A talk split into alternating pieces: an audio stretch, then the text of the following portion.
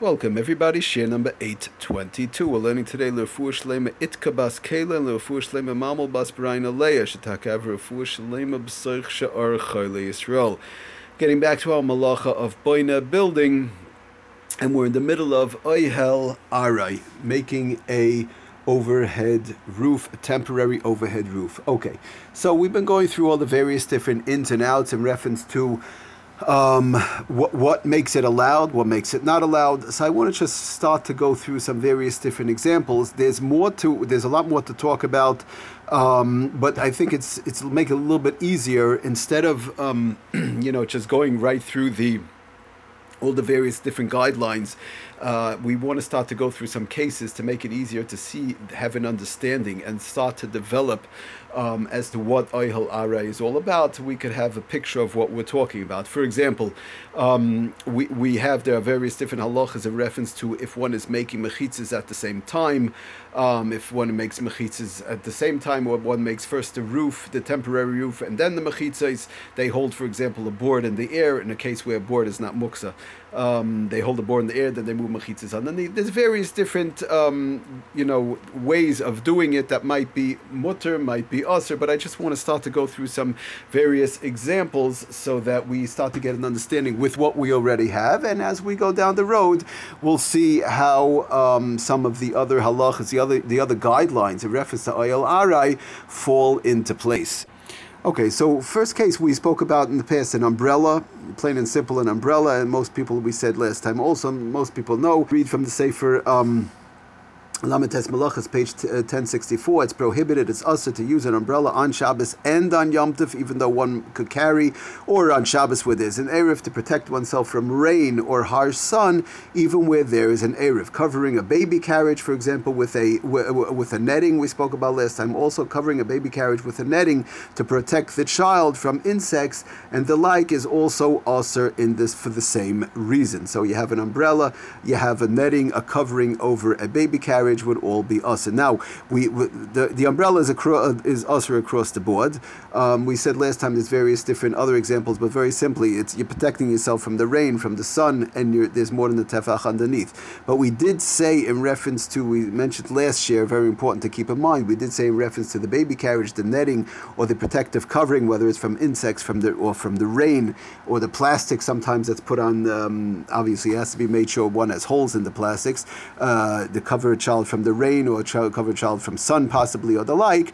That those coverings are also. But if it was already pushed out, at least the tefach we mentioned last time, one of the guidelines of in oil arai, if it was already open the tefach approximately four inches from before Shabbos, then just to add onto that to make it long, make it you know one tefach, two tefach, two tefachim, three tefachim, make it bigger and longer, and without more. So that we said is okay to add on to a oil arai is okay. Moisiv al oil arai, we said that is one of the heterim in Are. Again, the temporary canopies and partitions, which we didn't talk about yet, but right now we're talking about the temporary canopies, the temporary overhead shelters. Okay, so adding on again, adding on to these th- the, these um, an Ayal Are is mutter. Not a sta- not a not a permanent one is not allowed, but a sta- a, a um, temporary one to add on is allowed. So on the baby carriage, on the crib, these things would be allowed if it's already opened at least a tefach, approximately four inches from before Shabbos or Yom Tov. Now another another case he brings down does it say for uh, Lamed Tes Malachis.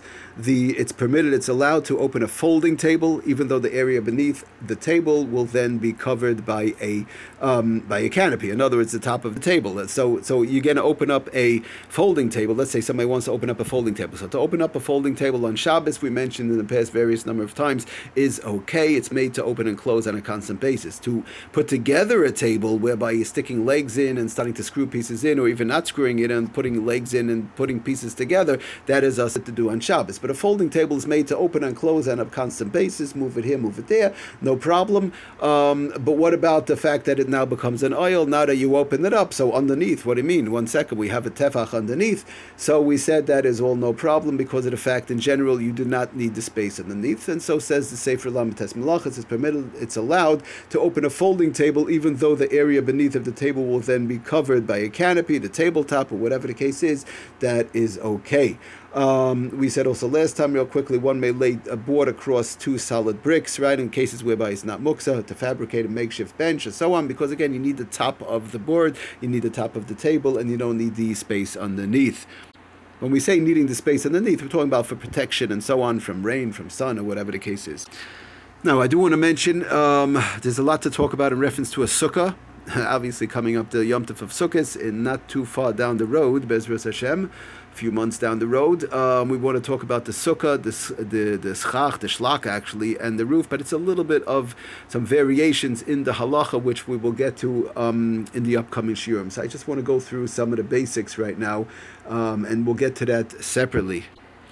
Now, um, another type of umbrella. There's a lot of lot of variations, by the way. I just do want to say uh, which we're going to get to, strollers whereby they're attached with hinges. Hinges also, what we're going to see, have a little bit of a different halacha. Okay, well, let's first, ta- you know, as they say in English, knock out the standard stuff, the stuff that's um, a little bit easier. So, first of all, he brings down, uh, not first of all, but um, another case brings down the Sefer Lamed Tes Malachas on page 1080, a picnic table. Somebody has a picnic table umbrella. It's not just an umbrella whereby one walks in the rain. Um, and by the way, one is not supposed to either open it up or hold it up on top of them, but even a picnic table table, he brings down a picnic table umbrella may not be attached and opened on Shabbos to provide shade. Let's say somebody, people sitting at a picnic table, it's very sunny, so I'll open up the, um, you know, picnic table umbrella. I don't just, not just the carrying of the umbrella itself, even a place whereby one could, pa- could carry, but even now in the summertime we have a picnic table umbrella may not be attached and opened on Shabbos to provide shade. Um, now, the only thing is which we have to talk about, it's possible to say that if it's already, he wants to say, does it say Fulam Tes if it's already assembled and permanently fixed to the table, that's, in other words, the one we were talking about the first time to put it in and then open it up. Okay, fine. But now if it's already attached to the table, we're going to see it could be it has possibly falls into the category of awning whereby it's made to open and close but we're going to talk about that separately. But if the fir- for the first time let's put it like that to make it easy the first time putting in the uh, umbrella into the picnic table opening it up that should not be done now, um, interesting thing, which we which we spoke about the category of one that it, it, it is allowed. He brings down the Sefer Lamed Tes Malach. It's to spread linens, quilts, and so on, and making a bed in cases whereby one is allowed to make the bed um, on Shabbos. In other words, they're doing it to tidy up the room and so on. But uh, for a Shabbos need, do it for after Shabbos, you're not allowed to. But for a Shabbos need, a regular Shabbos need, I want my bedroom to look nice. So that that one is allowed. So as far as putting down, that's a separate thing as far as achana. But as far as putting down the linens, putting down a quilt or something like that, that is no problem of oyel arai because of the fact that there is no space in between the bed and between the quilt. There's no space in between the bed and between the linen, or whatever the case is. So all that is fine as far as making making an oil, there is no problem as far as making a overhead roof. But again, we do want to keep in mind he does bring down changing the linens and making beds strictly for after Shabbos. Um, th- that is taka aser. If it's for Shabbos, it should be nice. Everything should not look like a mess. That's okay. But to do it for after Shabbos, where the room is closed, nobody sees, it's strictly for after Shabbos. One hundred percent. That is not allowed to be done. Not as far as uh, making an oil, but as far as hachana preparing for the week. One has to be careful. Now he brings down uh, further. It's permitted. It's still allowed to spread the sheets, even if they will bubble up. Sometimes you put on a sheet and it bubbles up. By a tablecloth, you don't have it so much because it's usually straight. But sheets, a lot of times, you know, it's it's bubbly. There's there's air spaces in it. So what about that? Is that a problem as as far as making a uh, sort of a, uh, a shelter? Uh, a overhead temporary roof. It's permissible. It's it's allowed. He says to spread the sheets even if they will bubble up and momentarily form a tent. Even a big bubble. Sometimes it's a big bubble in the sheets till you push it down. So you're forming a tent. So maybe I can't do that. No, the answer is you are allowed to do that even if it will momentarily form a tent. This does not come under the restri- restriction of oihel of making a roof because one has no intention to form a tent. There's no there's no you're not doing it for any type of protection over your head from rain or, or or um, or sun or anything of the like. You just it's, it's a covering for to go to sleep. So that's no problem at all. Even though even though the point is again, even though that there would that the bubble um, is a big bubble in the middle and it might look like a tent for a minute, that is perfectly fine.